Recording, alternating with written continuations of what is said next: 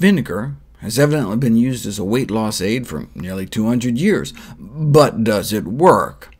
Well, like hot sauce, it can be a nearly calorie-free way to flavor foods, and there's all sorts of tasty exotic vinegars out there now, like fig, peach, and pomegranate to choose from. But the question is, is there something special about vinegar that helps with weight loss? Vinegar is defined simply as a dilute solution of acetic acid, which takes energy for our body to metabolize, activating an enzyme called AMPK, which is like our body's fuel gauge. If it senses that we're low, it amps up energy production, tells the body to stop storing fat and start burning fat. And so, given our obesity epidemic, it's crucial that oral compounds with high bioavailability are developed to safely induce chronic AMPK enzyme activation, which would potentially be beneficial for long-term weight loss. No need to develop such a compound, though, if you can buy it at any grocery store. We know vinegar can activate AMPK in human cells, but is the dose one might get sprinkling it on a salad enough? If you take endothelial cells, uh, blood vessel lining cells from umbilical cords after baby or, babies are born, and expose them to various levels of acetate, which is what the acetic acid in vinegar turns into in our stomach, it appears to take uh, uh, concentration of at least 100 to get a really significant boost in AMPK. So how much acetate do you get in your bloodstream sprinkling about a tablespoon of vinegar on your salad? You do it 100, but only for about 15 minutes. And even at that concentration, 10 or 20 minutes exposure doesn't seem to do much. Now, granted this is in a petri dish, but we didn't have any clinical studies until we did. A double-blind trial investigating the effects of vinegar intake on reduction of body fat in overweight men and women. Now, they call them obese, but they were actually slimmer than your average American. In Japan, they call anything over a BMI of 25 obese, whereas the average American adult is about 28.6. Uh, but anyway, they took about 150 overweight individuals and randomly split them into one of three groups, a high-dose vinegar group, where they drank a beverage containing 2 tablespoons of apple cider vinegar a day, a low-dose group, where they drank a beverage containing only 1 tablespoon of apple cider vinegar a day, and a placebo control group, where they had them drink an acidic beverage they developed to taste the same as a vinegar drink, but using a different kind of acid, so there was no acetic acid.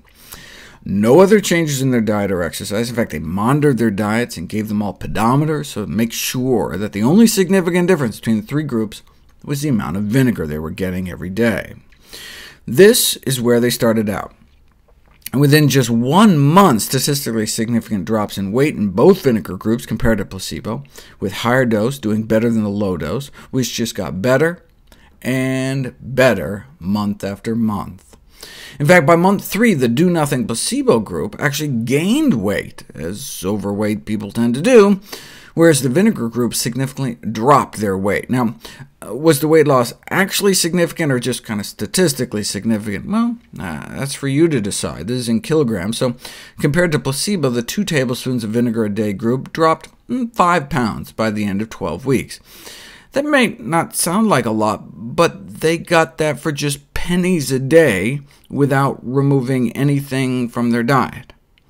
And they got slimmer, up to nearly an inch off their waist, suggesting they were losing abdominal fat, but the researchers went the extra mile and put it to the test. They put the research subjects through abdo abdominal CT scans to actually directly measure the amount of fat before and after in their bodies. They measured the amount of superficial fat, visceral fat, and total body fat. Superficial fat is the fat under your skin that makes for uh, flabby arms and contributes to cellulite, but visceral fat is the killer. That's the fat, shown here in white, building up around your internal organs that bulges out the belly. And that's the kind of fat the placebo group was putting on when they were gaining weight. Not good. But both the low-dose and high-dose vinegar groups were able to remove about a square inch of visceral fat off that CT scan slice. Uh, now, like any weight loss strategy, it only works if you do it. A month after they stopped the vinegar, the weight crept back up, but that's just additional evidence that the vinegar was working. But how? A group of researchers in the UK suggested an explanation. Vinegar beverages are gross. they made a so-called palatable beverage by uh, mixing a fruity syrup and vinegar and water, and then went out of their way to make a really nasty, unpalatable uh, vinegar beverage, both with white wine vinegar, which were so unpleasant the study subjects actually felt nauseous after drinking them, so ate less of the meal they gave it with. So there you go. Vinegar helps with both appetite control and food intake, though these effects were largely due to the fruity vinegar concoctions invoking feelings of nausea. So is that what was going on here? Were the vinegar groups just eating less? No the vinegar groups were eating about the same compared to placebo. Same diet, more weight loss, thanks perhaps to the acetic acid's impact on AMPK.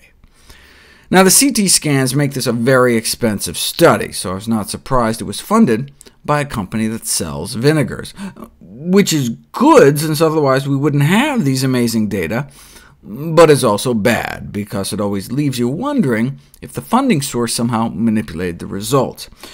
But the nice thing about companies funding studies about healthy foods, whether it's some kiwi fruit company or the National Watermelon Promotion Board, watermelon.org, check it out, uh, is that, I mean, what's the worst that can happen? Here, for example, if the findings turned out to be bogus, worst comes to worst, your salad would just be tastier.